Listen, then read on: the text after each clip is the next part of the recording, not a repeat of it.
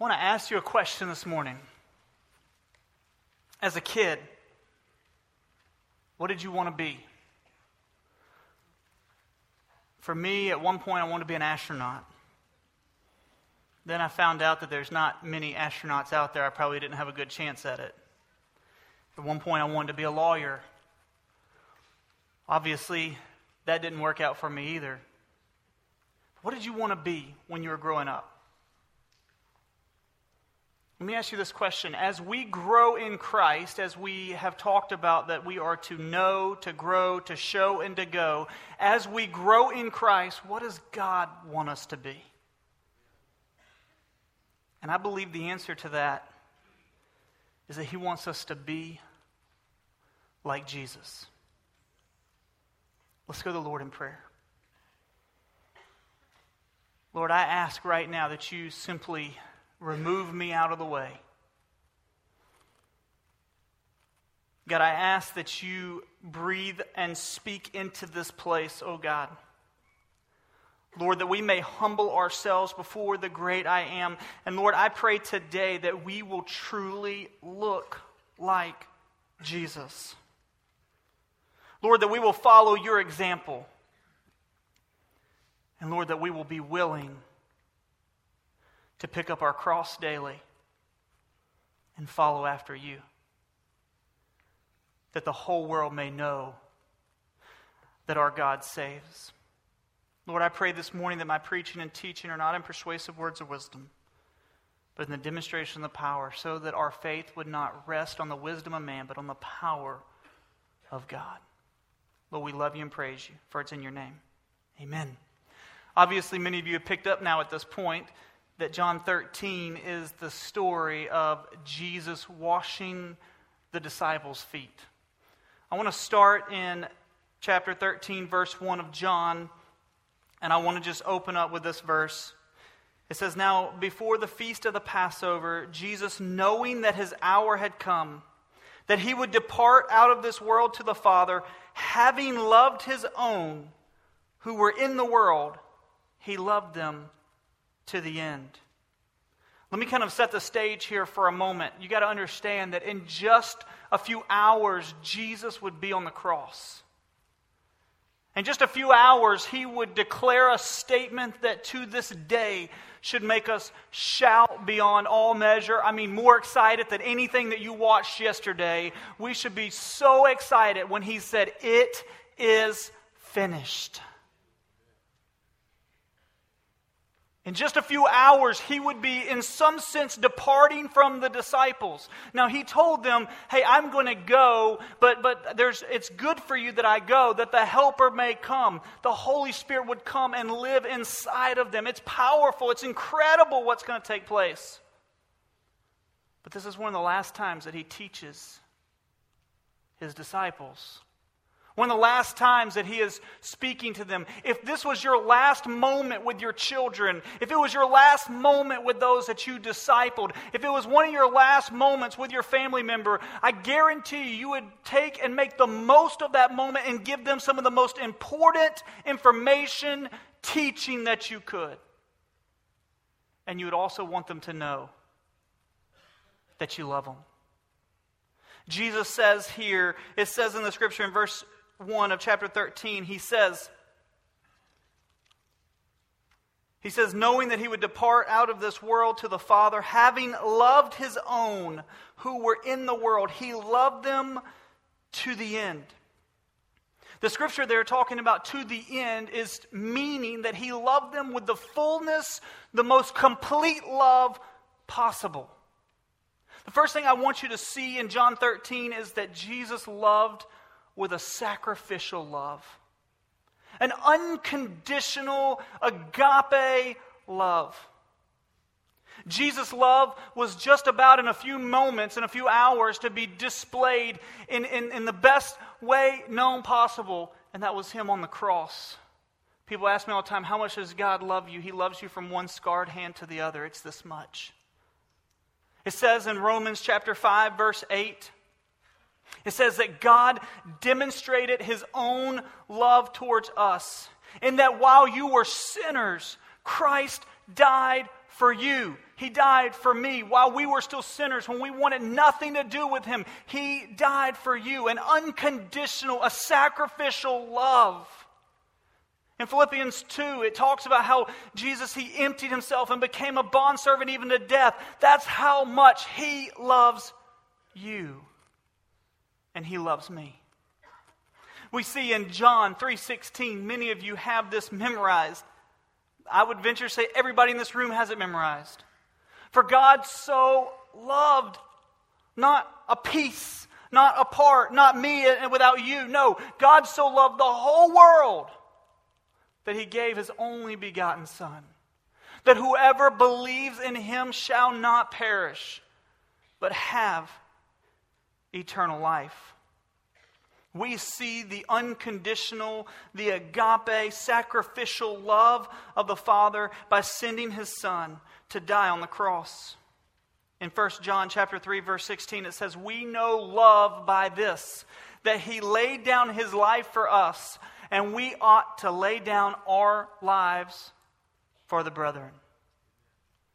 You say David, you're about to talk about the washing of the feet. I am, absolutely. But when I ask you the question, what does God want us to be? He wants us to be like Christ.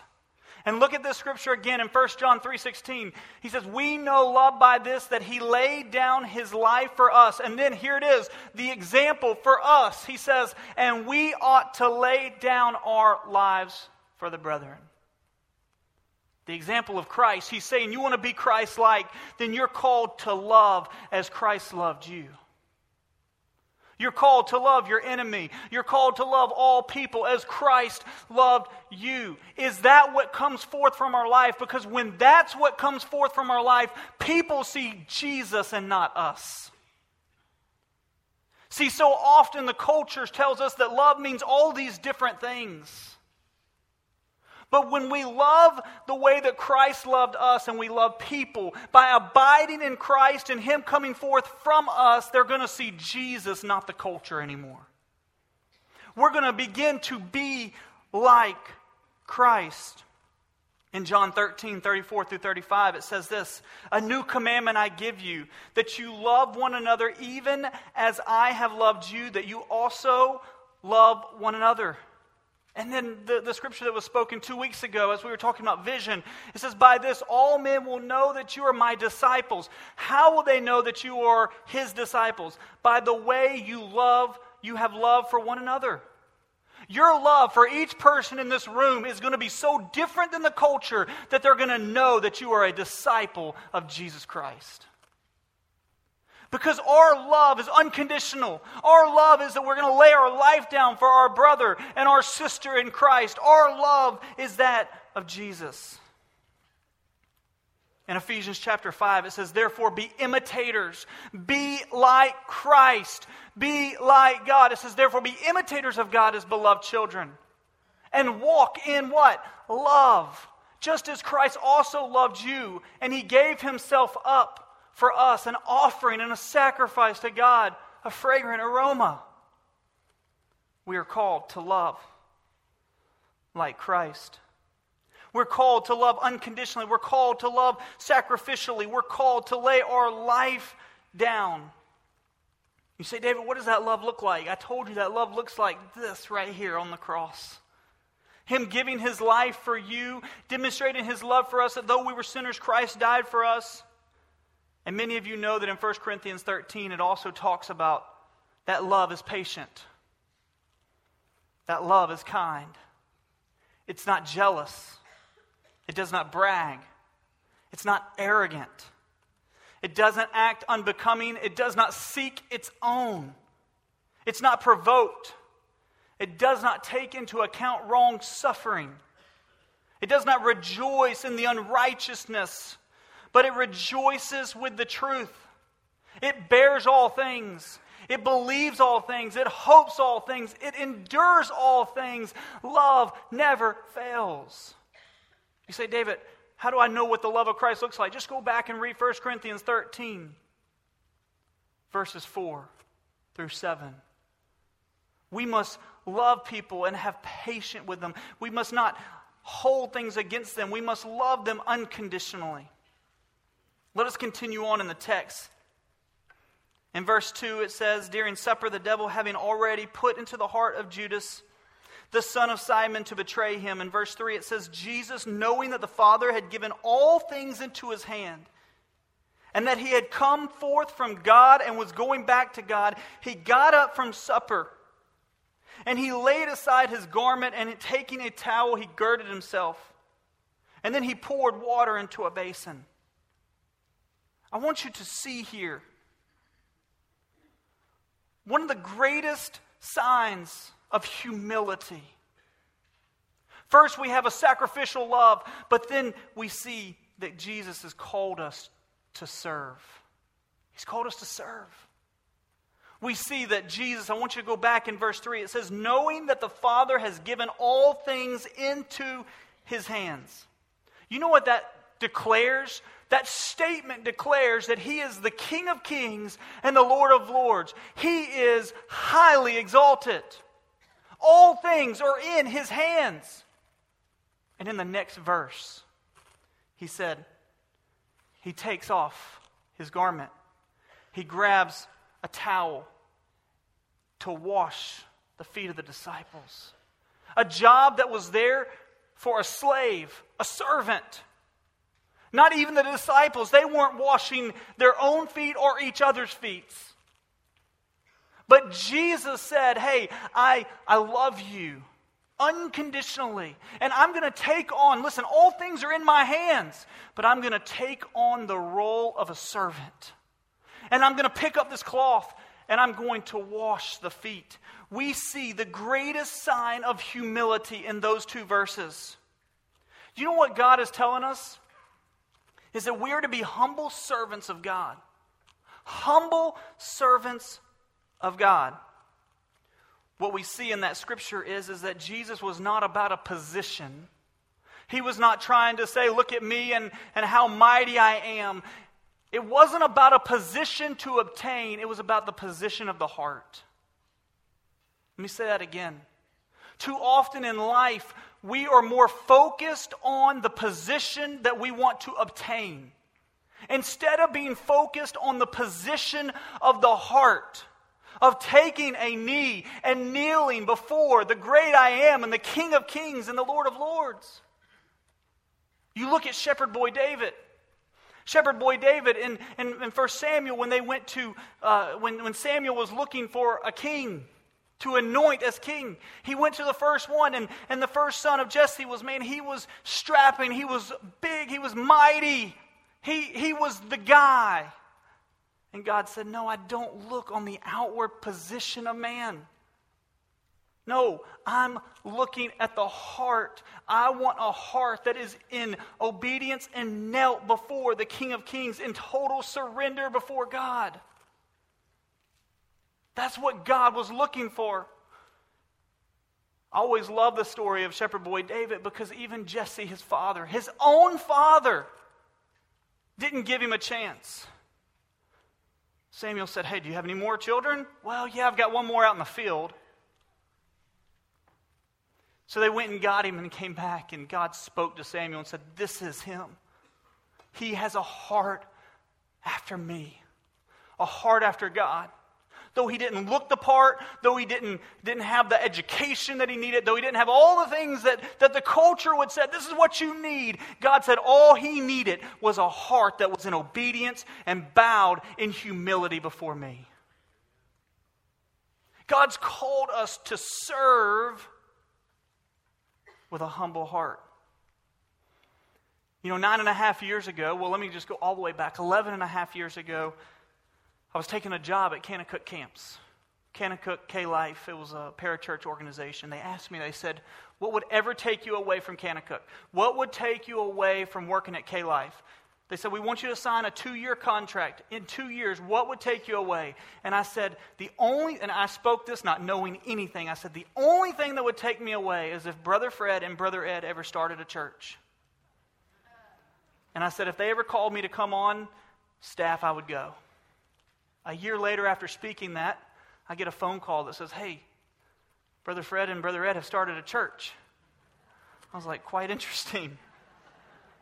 A year later, I had about two weeks before I signed my next contract with K Life, and I got a phone call from Brother Fred. And Brother Fred called and said, David, I want you to pray about coming to Luke 4.18. And in my heart, I had forgotten what I had spoken, but the Lord reminded me. But here's what I want you to hear in all this. I didn't come to Luke 4.18 nine and a half years ago to take a position as youth pastor of Luke 4.18. No. It was not about a position. It was about coming to serve for the kingdom of God, to see people across this city come to Christ. It's never in my life been about a position. It's been about serving God as our King and as our Lord. My life has been bought with a price, and it's the love of Jesus on the cross that I have given my life as a life of service to Him. Not about any type of position we must see, as Jesus speaks in verses 3 through 5, that it wasn't about a position, it was about the position of the heart. That Jesus picked up a servant's job to wash the feet of his disciples. The next thing I want you to see in this is that there's no task that was too low to do for Christ. There's no task that God has called us that's too menial for us to do for the kingdom of God. Sometimes people say, well, well you know, that's just not my job. That's not for me. I don't know if I want to do that or if I want to help clean that up or be a part of that. There's other people that we can call on to do this. Do you realize that Jesus knelt down and wiped, like the King of Kings, the Lord of Lords, the Son of God, knelt down and washed the feet of his disciples. A task that was there for a servant or for a slave. He said, Listen, I want you to understand there is no task too menial for us to do for the kingdom of God. Sometimes the tasks are, are just strange or, or, or gross. When I was in youth ministry, I remember driving up the mountain going to Branson, Missouri to take students to camp. And all of a sudden, a kid comes walking down the bus.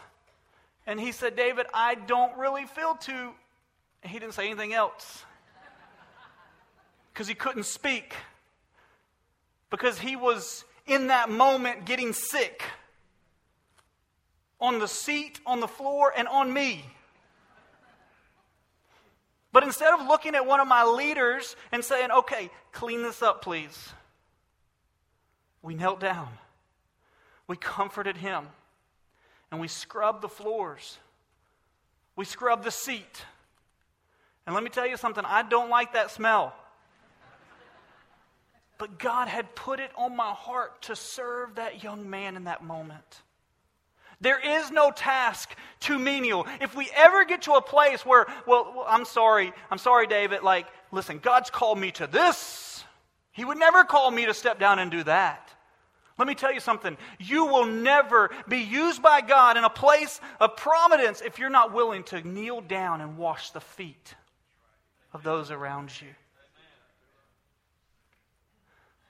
There is no task too menial. The third thing I want you to see in this is that in serving is that serving others is thinking of them more highly than yourself. Let me explain that to you.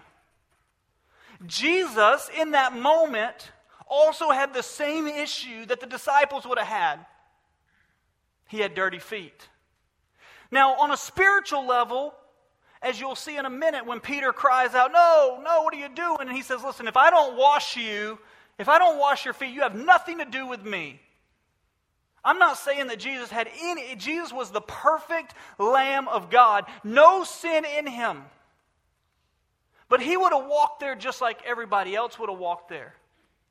And in that moment, he said, The need of the disciples for their feet to be washed I'm going to not focus on my feet being washed, and I'm going to wash their feet. He allowed the need of others to be something that was more important to him than his own in that moment. He said, You know, I'm going to go wash their feet. That's why Peter was like, Whoa, whoa, whoa, whoa, whoa, I'm supposed to wash your feet, Jesus. What are you doing? And we'll get to that in a minute.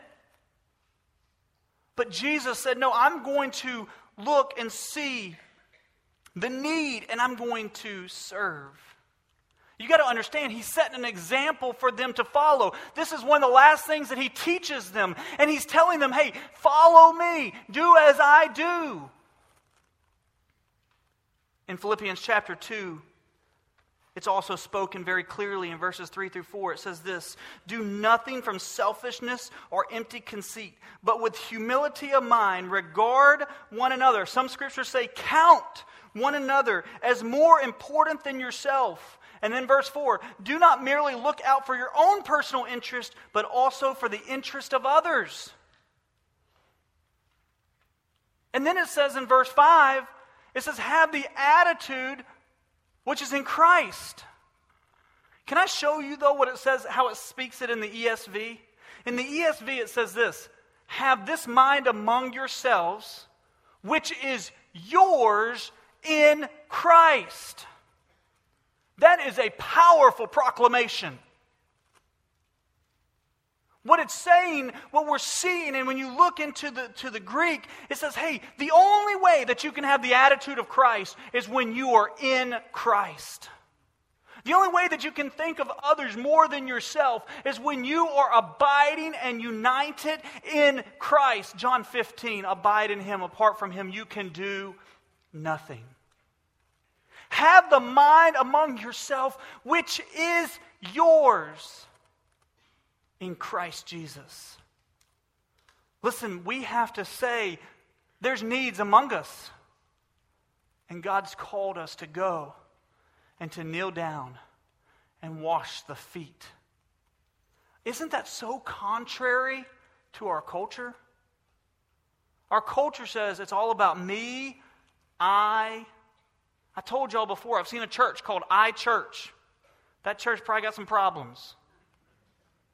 Because when you follow the example of Jesus, you kneel down and you wash the feet of those around you. You serve those around you. Now, let me just also say this that thinking of others more highly than yourself, when you're talking about humility, it doesn't mean that, that, that you think of yourself um, that, you, that you're thinking less of yourself, it means that you think of yourself less. Let me say that again. It's not thinking um, less of yourself, like, oh, I'm going to beat myself up and tell myself that I'm worthless, I'm nothing. No, it's not thinking less of, of who you are, it's just thinking about you less and thinking about others more.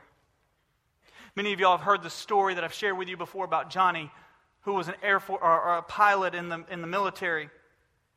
And Johnny believed in putting others before himself. Johnny was an incredible pilot. This is a true story of a man who, like, he, he was just absolutely incredible that he had made it to an elite flying group that flew around and did acrobatic stunts, not the Blue Angels, um, but a group like it. But one day, when they were in their journey, as they were showing before a crowd, they went up to do a fleur-de-lis in the air with the smoke coming behind it. But something happened to Johnny's uh, plane. And all of a sudden, Johnny's plane wouldn't do what was supposed to, and he was coming in. He was going, his plane was coming down. It was going to crash. And the people on, on the radio were saying, Johnny, uh, jump, get out of the plane, use your parachute, get out of the plane. You're, you're too valuable. Get out of the plane. And Johnny said, This plane is coming down into somebody's house. And so, with all of his strength, he pulled back on the rudders and he brought that plane over the house and he landed in a field outside, away from the house, losing his own life.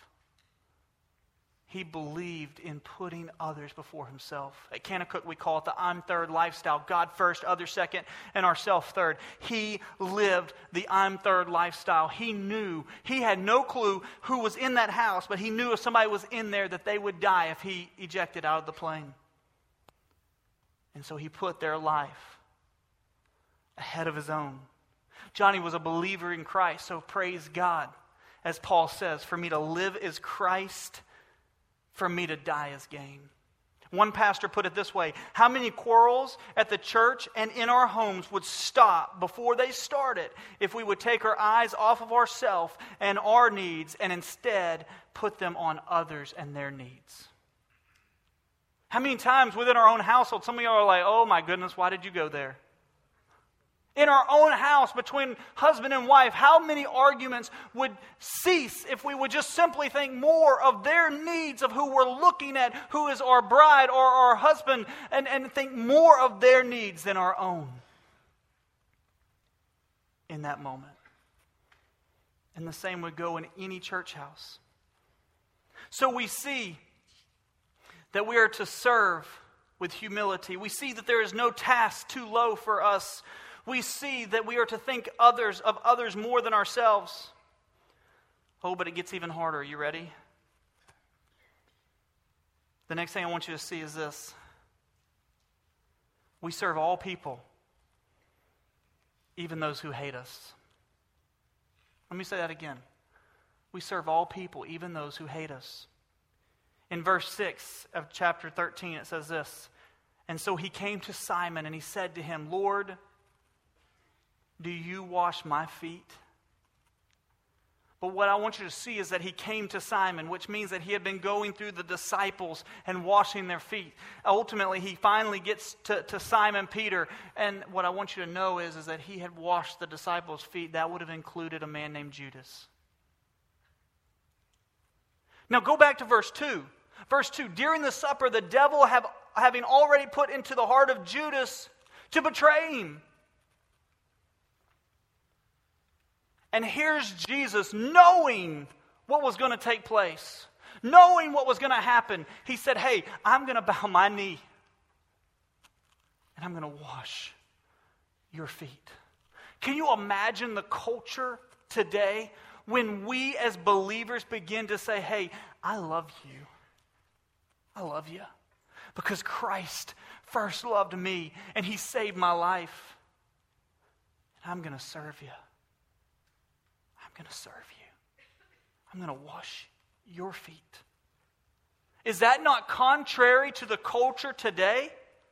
Somebody does something against you, oh, we just don't talk to them. But Jesus says, no, pick up the towel and serve. No, Jesus says, go and love them unconditionally, sacrificially, and serve. Why does Jesus tell us that? Because it's in that moment of serving, it's in that moment of unconditional love that all they see is Jesus and not you. It's no longer I who live, Galatians 2:20, but Christ who lives in me. They no longer see David Bullock, but they see the King of Kings and the Lord of Lords. Let's continue on in the scripture. In verse 4, he got up from supper and he laid aside his garment and taking a towel, he girded himself. Then he poured water into the basin and he began to wash the disciples' feet and to wipe them with the towel which he was girded. And so he came to Peter and he said to him, Lord, do, do you wash my feet? Jesus answered him and said, What I do you do not realize now, but you will understand. Peter said to him, Never shall you wash my feet, Jesus. Never shall you wash my feet. And Jesus answered, If I do not wash you, you have no part with me. What a response by Peter. Peter's always getting his, his foot in his mouth, right? Sometimes I feel like Peter. No, Jesus, you're not going to wash my feet.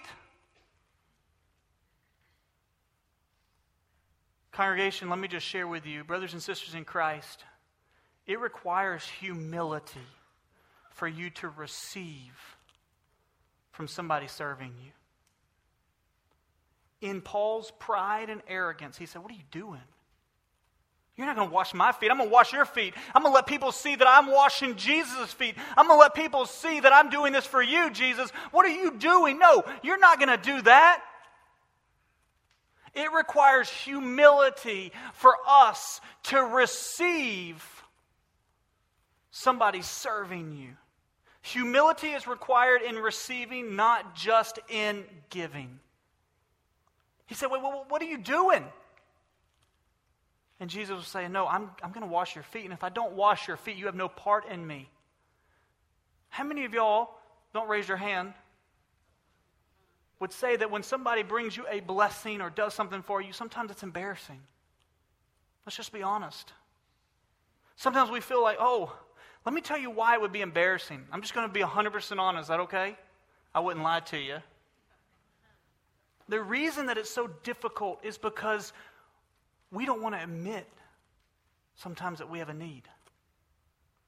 We don't want to admit that there's a need. My feet are dirty and they need to be washed. Sometimes it's difficult for us to realize Peter's like, What are you doing washing my feet? I should be washing yours. Sometimes it's hard for us to, to even admit that there is something going on or that I need help because our culture has pushed us to be self sustaining. I'm a self made man, I've got it. No, God's called us what? In Acts chapter 2, verses 42 through 47, to see the body of Christ. What did they do? They rallied together as brothers and sisters in Christ, and nobody had a need among them because they sort of supported each other. They were there for each other. It requires humility to receive that gift. He says, Wait, what are you doing, Lord?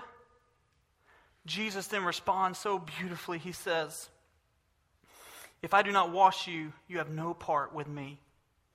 Let me go a little bit further in this whole humility thing. Many people have not received the gospel of Jesus Christ. Many people have not accepted the love of the Father and the sacrifice that has been paid for them, all because they don't want to accept they have a need. And that need is a Savior. It's Jesus Christ. So many people in this world are saying, hey, if I accept Christ, that means that I have to acknowledge that I'm in need of a Savior. I don't need anything. I have made it. I've got it. I'm good. Everything's okay. And they give the same response that Peter gave Wait, I'm good. Don't tell me I got a need. And here we see Jesus saying, If you don't allow me to wash your feet, if I have not washed your feet, you have no part in me. Listen, they're at the Passover. The Passover was a reminder of what happened in Exodus in the first Passover, which meant that the blood of the lamb must have been put upon the doorpost of uh, the doorpost for the death angel to pass over. That's how they ended up leaving Egypt. And so here Jesus is basically saying, hey, unless the blood of, of my sacrifice, the blood of Christ, washes you, you have no part in me. And just a few hours later, he would be on the cross pouring out his love and the blood of the sacrifice for you and for me. So we see here that many people don't come to Christ because they don't want to accept the free gift of eternal life. Listen, in, in Philippians chapter 2, it says that, that you must count other people more than yourself. The word count there means that if you're counting that, that you're making that choice, that action in order to put people uh, more important to you than yourself. It says in, uh, uh, in verse 5 and 6, it says that Jesus did not count equality with God something to be grasped. We must make a choice. We must count that other people are important and that we're going to serve them. And we must make that choice knowing that we are in need of a Savior. In verse 9, it says, Simon Peter said to him, Lord, then wash not only my feet, but also my hands and my head. And Jesus said to them, He who has bathed needs only to wash his feet, but is completely clean. And you are clean, but not all of you for he knew the one who was betraying him for the reason he said, Not all are clean. Verse 12 So when he had washed their feet and taken his garment and reclined at the table, he said, Do you know what I have done? He begins to explain to them. I'm sure all of them are like, What in the world just happened? The rabbi, the one that we've been following, the Son of God, has just washed our feet. And he says, Hey, do you know what's happened? I'm so glad that, that God then speaks so that we know exactly and can clear it up for all of us who just don't get it. He says, verse 13, You call me teacher and Lord, you are right, for so I am. And verse 14, If I then, the Lord and your teacher, washed your feet, and here it is, church,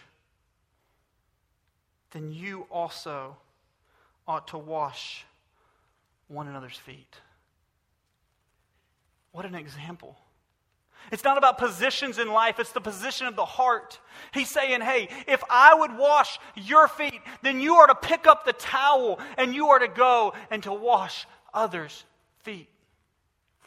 You are to go in humility and serve so that people will see Christ and not you.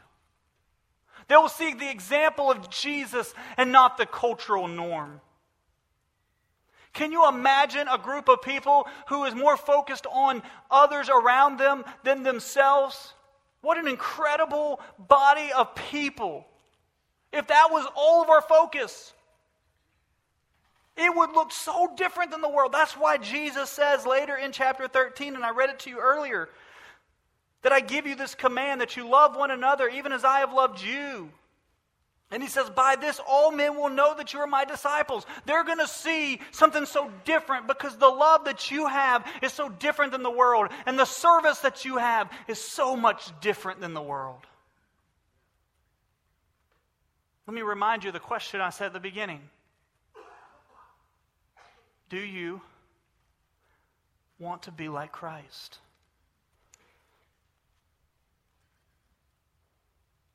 There's one last thing that I want to talk about. First was sacrificial love, and the second thing was service. And we're to follow that example. But let me just tell you something when you serve, it's not going to be perfectly easy. No, actually, it's going to be a life on the path of suffering, as Jesus talks about in the scripture.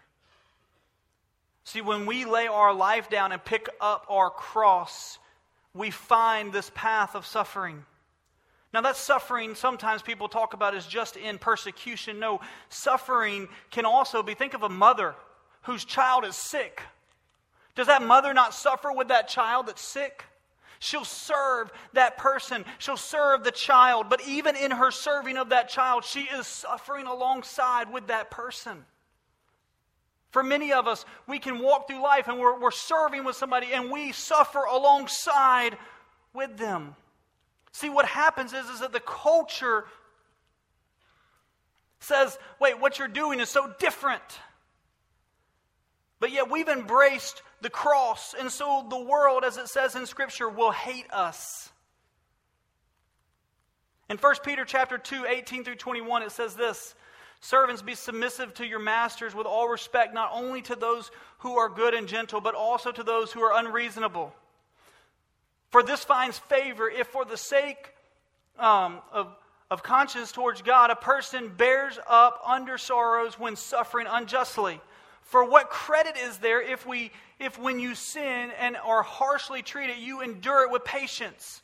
But when you do what is right, when you serve others, when you love others, and you suffer for it, you patiently endure it. This finds favor with God. And then look at this, verse 21. For you have been called for this purpose, since Christ also suffered for you. What was it? Leaving an example for you to follow in his steps. We just read about this, the, the, the washing of feet, and he said at the end, he said, Go and do this, follow my example, go and serve others. And he says that in serving, it's going to be it's going to be painful sometimes. It's going to be painful. It's going to be tough. Christ suffered for us and he left us that example. So let me just kind of share this with you. Sometimes I, I, I struggle because the world, in our humility, wants to try to humiliate. And what I mean by that is, is that we need to, in serving others, share with them that God is taking broken things and taking beauty from ashes. He's creating beauty from ashes. He's taken broken things. But sometimes we're afraid to serve and to share what God has done because we're fr- so afraid that we will offend, or we're so afraid of the suffering, or we're so afraid of what may come that we don't share. But see, Jesus told us to pick up our cross daily to serve people and to share what God has done. Why do we serve? We serve because Christ has taken a, a broken, shattered vessel and he has put it all back together for the glory of God. Why do we love the way we love? Because he's taken a, a, a dead vessel and he made me alive in Christ. But sometimes we're fearful to speak that because we don't know how people are going to respond or react to it. See, the culture wants to humiliate us because we've been broken. Sometimes we don't share about our brokenness and, and where we came from because the culture says, I can't believe that that's who you were. But God's called us to share that we once were broken people. I'll never forget I'll never forget it in college when I struggled so bad that there was a time in my life that I was broken. All of us were born into sin, as the scripture says. That I thought that I had to put on some perfect mask. I would serve people, but would never let them know anything. I was like, well, that's what I'm supposed to do. And I just put on this mask. And what I realize is people need to know. People need to hear why I am who I am today. No matter what comes my way, people are dying with a terminal disease called sin, and we have the cure for it. But we cannot be afraid of the suffering that will come when we speak in the midst of our serving. You know, one of the, the most outside of God my wife is so dear to me. I love her so much. And I tell people about my wife. And I would venture to say that many of you tell people about your husband or your wife. There's places in this world that I love to go to. The mountains, they're so beautiful. I talk to people about the mountains. I share with them about the beauty and the majesty of the mountains because I love going to the mountains. I share that with people because I'm not ashamed of my bride. I'm not ashamed of the mountains. I'm not afraid of their response when I talk about that. So, why wouldn't we, in our service and in our love, share about the most important thing in our life, which is Jesus Christ? Why wouldn't we, in our love and in our service, not share with people about the most incredible place that we're going to be one day, which is heaven? But what happens is, is that we begin to fear what's going to take place.